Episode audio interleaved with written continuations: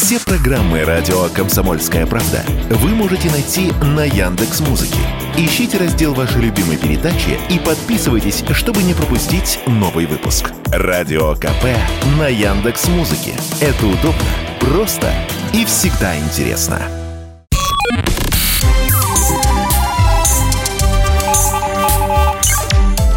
Передача данных. Здравствуйте, друзья! В эфире передача данных у микрофона Мария Баченина, а в гостях у меня генеральный директор МТС э, искусственный интеллект или artificial э, intelligence, да, Дмитрий, правильно я перевожу? Intelligence, да. Угу, да, можно. да, с русского на английский. Дмитрий Марков, э, спасибо большое, что нашли время. И, вы знаете, хотелось бы сегодня поговорить о том, чего, в общем-то, очень многие боятся. Но, с другой стороны, э, то, что нам необходимо в нынешней ситуации, как минимум с точки зрения безопасности. Скажите, пожалуйста, вот где распознавание лиц мы об этом, уважаемые радиослушатели, будет самым массовым вот в ближайшем будущем или на сегодняшний момент? Где оно используется чаще всего? Вы знаете, оно сейчас уже используется чаще всего, мне кажется, для того, чтобы люди входили в э, собственный телефон. Потому что сейчас, как правило, во всех почти моделях телефонов современных вход может быть осуществлен с помощью пароля, а может быть просто по лицу. И большинство людей, насколько мне известно, используют все-таки второй способ. Вот, потому что он более удобный. Да, в основном биометрия, она начиналась э, с банков, э, потому что это очень удобно всегда вообще в любом цифровом сервисе, который у вас есть, не только в банках, вот э, весь бизнес пошел в цифру, и в цифре возникла задача идентификации человека. Как правило, она решалась там простым способом, введением логина и пароля. Сейчас в основном все, что происходит в цифре, это происходит с помощью биометрии, вы можете идентифицироваться по биометрии. При этом, что очень важно, мне кажется, отметить, что биометрия дает возможность э, стать клиентом какого-либо сервиса или какого-либо банка без прихода в офис. Вот это важно. Угу. Потому что, допустим, я недавно, ну, так, такая у меня в жизни необходимость возникла, я решил стать клиентом одного из каршерингов э, Москвы. Вот, и мне не нужно было никуда идти, я просто сфотографировал себя вместе с паспортом, отправил все эти данные через приложение и, в общем-то, получил одобрение своей заявки. Да, я помню, но это было мучительно. Э, расположить паспорт с лицом рядом так, чтобы удовлетворить запросы. Наверное, сейчас над этим работают, чтобы это было все гораздо быстрее и проще. Если мы пойдем немножечко с другой стороны, вот действительно ли камеры везде и всех снимают, и можно даже не бояться, что э, кто-то совершит преступление, потому что его поймают достаточно быстро. То есть к чему я веду? Применяется ли на практике вот это распознавание лиц для поиска правонарушителей, преступников, и какие результаты это дает? Ну, смотрите, в России, э, я, я скажу честно, любые большие города сейчас мировой, это мировой тренд, э, там везде есть система видеонаблюдения, и везде есть э, система распознавания лиц. Это и оно абсолютно... все пересекается, то есть ты все время в зоне видимости. Ну, не всегда так, потому что все-таки создание системы видеонаблюдения для большого города – это достаточно затратный проект и монетизация его до конца непонятна. Это, допустим, не, ну, не штрафы за нарушение скоростного режима, там, где город может зарабатывать деньги. Здесь в данном случае все-таки задача безопасности в первую очередь. Но, тем не менее, в больших развитых городах большинство мест, где находится э, много людей или где какая-то криминальная обстановка, там вешается камера. Угу. И все становится существенно проще и спокойнее. А, это миф или правда? Я попрошу вас вспомнить, ну, если вы смотрели, конечно, этот фильм столетней давности с mm-hmm. Уиллом Смитом в главной роли «Враг государства». И я для слушателей напомню, вы пока, Дмитрий, концентрируйтесь. Mm-hmm. Когда со спутника камера со спутника, друзья мои, это стратосфера, это вам не хухры-мухры. Вот. А нет, почему стратосфера? Боже, что я глупости говорю?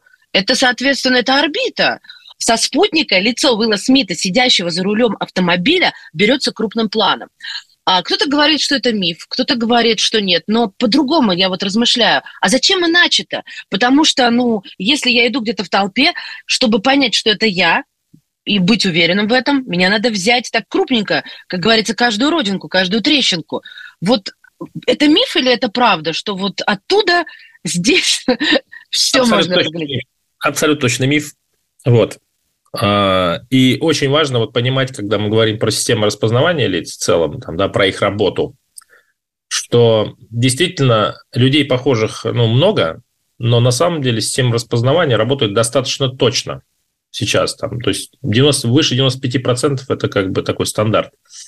Но при этом а, когда, например, условия плохие, ну, спутник там это вообще какая-то фантастика. Ну, допустим, даже в городе, когда камера находится далеко или у нее неправильный угол, вы находитесь под углом, то эта вероятность того, что вот э, фактически вы совпадаете с кем-то, она снижается. И поэтому на самом деле от качественно повешенной камеры зависит очень сильно э, качество распознавания. Поэтому, когда со спутника под каким-то углом, там, ну, это просто фантазия, если честно. Так, ну и все-таки давайте скажем, а, а, где спутники, на какой высоте, а то я это смотря какие спутники вы имеете в виду. Там же ведь сейчас есть низкоорбитальные спутниковые группировки, бывают более высокие. То есть в зависимости ага. от того, какие спутники идет речь. Ну, это, это если квалифицированно ответить на этот вопрос. Хорошо, так нам и нужно, квалифицированно. Послушайте, ну вот а, рассуждая дальше, мы же во время пандемии с этим столкнулись, ну точнее не то чтобы столкнулись, а то, что это поселилось э, в нашем а, мозгу в том смысле, что нам запрещали выходить, и если мы нарушали, э, нас э, штрафовали. Правда, потом это все вернули, и это прелестно, это приятно. Но, но, но, но, Пионеры мы все, конечно, но все-таки где-то в душе хулиганская штучка у нас есть. А что будет, если я наклею там усы, очки, надену кепку и так далее? И я с вашим коллегой как-то разговаривала по... и задавала ему похожий вопрос. И знаете, какой вывод сделала? А вы меня, пожалуйста, проверьте. Что камера не узнает меня, как вы сейчас меня узнали бы, будь мы знакомы, или наоборот, а она снимает, так сказать, слепок. То есть э, вот именно эти биометрические замеры, как у меня расположены глаза, где у меня нос. Вот. И я думала, если ключевой момент в лице – это нос, мы же с вами друг друга узнаем в первую очередь по носам, а потом вторым глаза. То есть это первая выделяющаяся штука. То есть думаю, ну камера же тоже по образу и подобию человека. Значит, если я изменю нос, она меня не узнает. Расскажите нам. А, вопрос понятен. Смотрите, вы, вы правильно абсолютно говорите, что когда началась пандемия, а, перед всеми разработчиками систем распознавания лиц встала задача именно детектирования человека в маске. И эта задача была решена примерно два года назад. Я имею в виду, когда решена, это значит, что уже точность очень высокая, это больше 95%. Действительно, маска, она немножко снизит э, этот процент, но, тем не менее, не критично и не драматично. Все обучили эти сетки, э, и фактически мы даже, я помню, выиграли один из конкурсов международных на детектирование человека в маске. Вот. Что касательно вашего второго вопроса, борода, усы, очки – это уже ну, давно не мешает системе распознавания лиц вас узнавать. Обычно спрашивают Я... пластическую операцию, значит, вот, ну, это Нет, ну, пластическая операция – это серьезно, конечно, конечно. Я тут э, пытаюсь немного юмора добавить, хотя это, знаете, в каждой шутке есть доля истины и наоборот. Вы сказали, что мы выиграли. Вот тут, я думаю, уместен вопрос, какое место занимают российские разработчики биометрических технологий э, в мировом табеле о рангах? Считаю, что, ну, я не то, что считаю, это как бы объективная информация, вы можете посмотреть э, международные конкурсы, они, в общем, публичные, это не закрытая информация, и вы увидите всегда в топ-10 движков, например, по распознаванию лиц, вы увидите там примерно три российские компании. И объясняет это очень просто, потому что очень сильная математическая школа, а здесь для того, чтобы хороший движок разработать, это в целом там чистая математика. Скажите мне, если уже никаких проблем нет с распознаванием, маска, борода накладная, ну, я не буду сейчас клоунские носы, да, совсем уж спускаться а, в э, какое-то шапито. А какая сейчас проблема должна решиться? Вот, вот чего она еще не может? Какой такой челлендж, вызов стоит перед разработчиками? Или все уже решено? Вы знаете, в лицах мы считаем, что уже все давно решено. Есть отдельный незакрытый такой трек, сейчас очень многие с этим работают, это эмоции. Эмоции тоже мы давно, там, ну, уже давно научились все определять, там 5, 6, 7, 8 базовых эмоций. Но на самом деле сейчас есть целое направление, целые команды, которые работают над тем, чтобы понять вообще, вот, допустим, ну, вот такой сейчас футуристический пример приведу. Вы приходите в банк, и замеряется ваше настроение до а, значит, прихода в это учреждение, значит, и потом замеряется после, значит, уходит. А зачем? А затем, чтобы понять, насколько качественно вас обслужили. Если качественно, О! если вы ушли расстроенная, значит, там, да, и, э, так сказать, недовольная, значит, у вас, у вас было плохое обслуживание, значит, что-то нужно с этим поделать. Вон оно что, слушайте, как интересно. То есть банки уже пошли на тот уровень, чтобы не просто предоставлять какие-то услуги особенные и лидировать вот в этой области, а еще и эмоционально удовлетворять, чтобы мне не хотелось уходить. И я это очень одобряю. Знаете почему? Когда вы начали об этом рассказывать, Дмитрий, я вспомнила свой поход – в МФЦ, один из первых. А затем вспомнила свой поход в новую поликлинику Москвы. Спасибо нашему мэру. Так к чему я веду? К тому, что я оттуда уходить не хочу. Вот если будет такой эффект в банке, то, соответственно, я больше принесу доходы этому банку. Верная логика? Да, то есть вы как бы это, это часть конкурентного преимущества банка. Во-первых, он понимает, э, насколько качественно он обслуживает своих клиентов. И чем лучше он это делает, тем больше таких клиентов у него будет. Здесь логика очень простая. Как круто. Друзья мои, напоминаю вам, что мы говорим сегодня об искусственном интеллекте, в первую очередь о его умении и навыках, и, конечно, каких-то прогнозах, ну, футуристических прогнозах будущего по поводу распознавания лиц. Прервемся буквально на несколько мгновений и вернемся в эфир. Это передача данных. У микрофона Мария Баченина, а в гостях у нас генеральный директор Центра МТС «Искусственный интеллект» Дмитрий Марков. Передача данных. И снова здравствуйте. Это передача данных. У микрофона Мария Баченина. Говорим о распознавании лиц. И в гостях у нас генеральный директор Центра искусственного интеллекта МТС Дмитрий Марков. У меня следующий вопрос вот какой. Не могу не спросить о безопасности. Если украли паспорт, понятно, что мы заявляем в полицию и заменяем его так или иначе. А возможно ли украсть файл с лицом? Менять лицо-то мы не можем, правильно, по заявлению какие-то органы. Здесь это возможно? Как это защищается? Смотрите, Мария, вы же публичный как бы человек, правильно? Ну, правильно. вы же ведущий, у вас на сайте есть, правильно, ваш, наверное, значит, я подозреваю. Вот. Это значит, что вашу биометрию, в общем-то, уже украли. Потому что фотография ваша выложена в, э, ну, в паблике, что называется. Ну да, в большом вот, количестве, голос, да, которым да. Тот голос, который вы сейчас, вот мы с вами разговариваем, фактически тоже может быть украден через запись.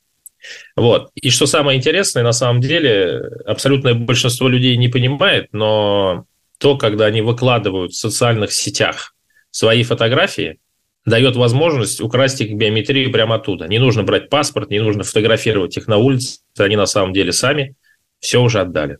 Это вот история про кражу биометрии.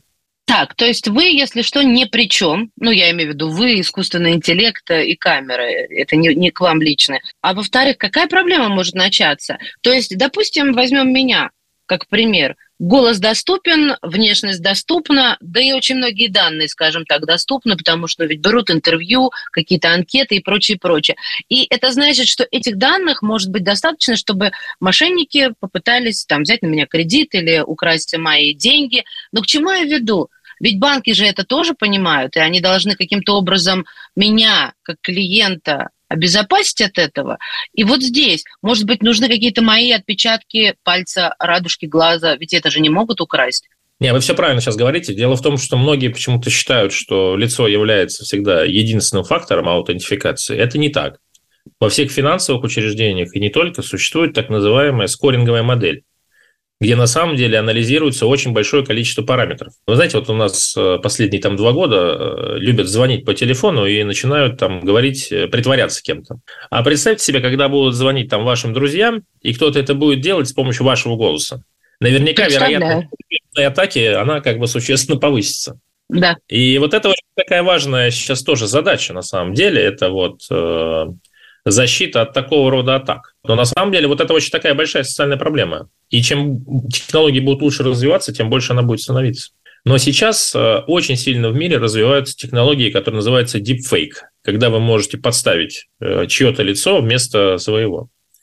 И, в общем-то, уже несколько таких атак на банковскую, фактически на банковский счет каких-то клиентов уже было зафиксировано. Это второй такой большой тренд именно с точки зрения, как могут воспользоваться, отвечая на ваш вопрос. Слушайте, да, дипфейки – это огромная проблема на сегодняшний день. А Я сталкиваюсь э, с ними можно сказать, чаще, чем обычные люди, так как я журналист, и э, это поражает уровень. Почему, уважаемые слушатели, это называется deep fake? Deep в переводе с английского это глубина. То есть этот, э, этот обман, эта фальсификация настолько глубока, что вы, вы не можете даже поверить своим глазам. Вы видите меня, вы слышите мой голос, я уж не говорю вместо себя, давайте подставим первых лиц государства, да, и они что-то говорят такое, от чего волосы шевелятся на голове и так далее. Ну, и это действительно серьезно.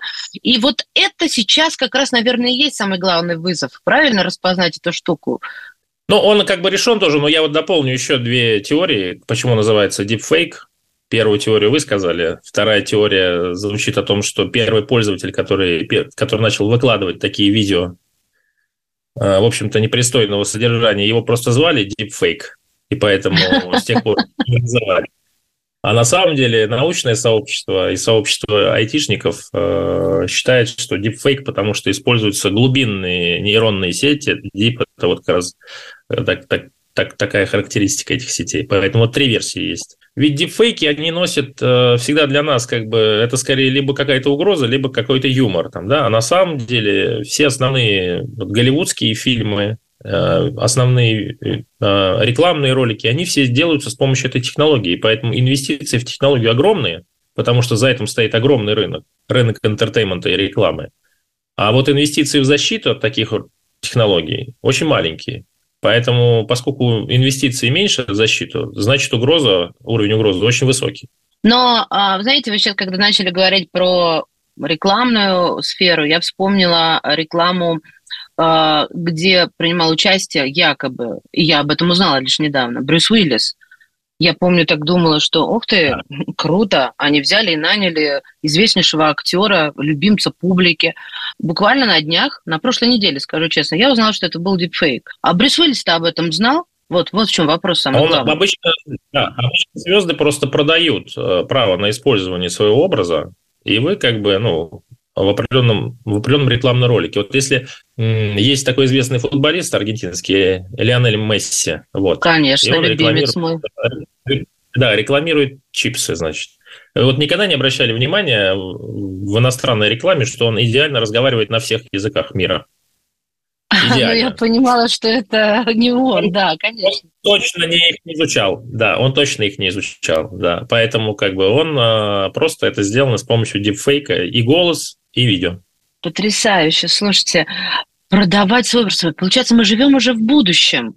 То есть я продаю свое, я вот подбираю сейчас сижу слово мысленно, как бы копию, я не знаю, свою кальку, скан с себя, а сама никуда не выхожу. И это правда какой-то вот привет из будущего. Мне сразу фильмы подсказывает мое сознание. Но тогда зачем? Почему мы все боимся чипов тогда, Дмитрий? Вот в чем проблема. Они бы решили вообще все. Как а вы каких считаете? чипов вы имеете в виду? Каких чипов? Ну, вот тех же самых, тех же самых. Вот иду по улице, и, соответственно, допустим, он не влияет излучение на мое здоровье, состояние, это доказано, допустим, допустим, хотя э, вот не, не ионизирующее излучение, все-таки влияет на здоровье. Я к чему веду? Где-то у меня чип, вот он с камерой соединился, все, данные обменялись. Зашла в какой-то магазин, тут же оплатили, все обменялись. Я иду вообще налегке. А я, вот она и в безопасности. Все, все у меня с собой, все обо мне знают, но тут, конечно, есть другая сторона медали. А с чего я начала? Чем мы платим за безопасность? Своими данными, да, своими секретами. А, но жизнь одна, и если ты будешь на том свете, никакие секреты тебе уже будут не нужны. Вот, мне кажется, это здравый смысл. Тем не менее, Полоса-то везде есть, такая граница красная. Вот я про чипы хочу спросить. Вы считаете, это тупиковая ветвь развития чипы? где бы то ни было в нашем организме, рука, голова, не знаю, тело, а, или они ничего не решат, и они, в принципе, не нужны, или это круто, и это будет, мы к этому придем рано или поздно. Смотрите, я вот, если честно, придерживаюсь вот следующей точки зрения. Я считаю, что нужно всегда, чтобы была право выбора и была альтернатива. Вот, угу.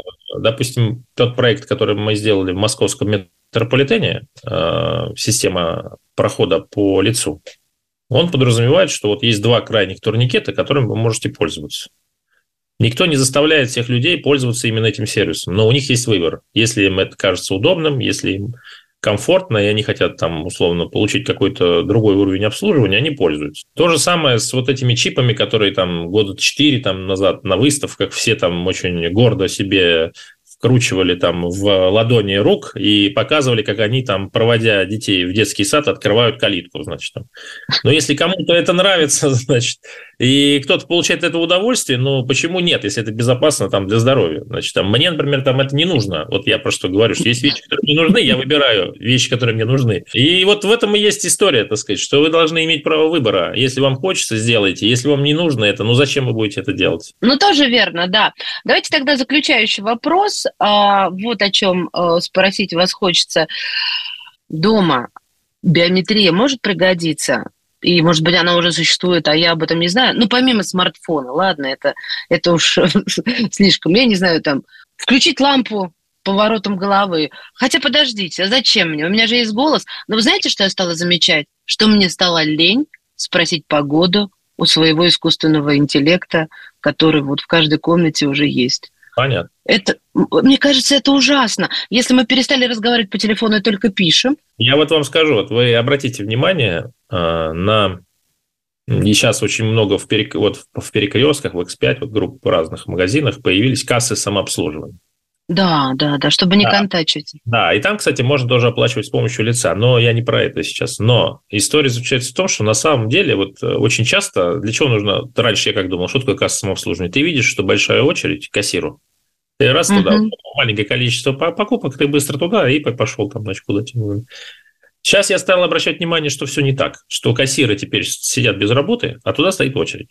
Просто потому, что на самом деле есть такой тренд, что люди не хотят общаться с другими людьми. Да, вот. и более того, и лень это развивается. Раньше я печатала, теперь я диктую смартфону. Просто потом исправляю ошибки, да. Я даже стала говорить, используя слово «запятая». Ребята, куда мы дальше зайдем? Я с детьми буду, что ли, знаками переговариваться со своими? Но есть такой риск, ведь совсем это лень или что это? Или это тренды, которые просто будущего? Мы будем силой мысли разговаривать? интервью брать. Есть определенное влияние от того, чем вы пользуетесь, как вы пользуетесь, но я думаю, что в вашем случае до этого не дойдет, Мария. Спасибо вам огромное. Э, это было действительно, помимо того, что познавательно, еще и забавно. А мне кажется, юмор – это великая штука, которая необходима нам в жизни. Друзья мои, с нами на связи был генеральный директор Центра искусственного интеллекта МТС Дмитрий Марков. Спасибо вам большое. Вам спасибо, Мария, за хороший эфир. До свидания.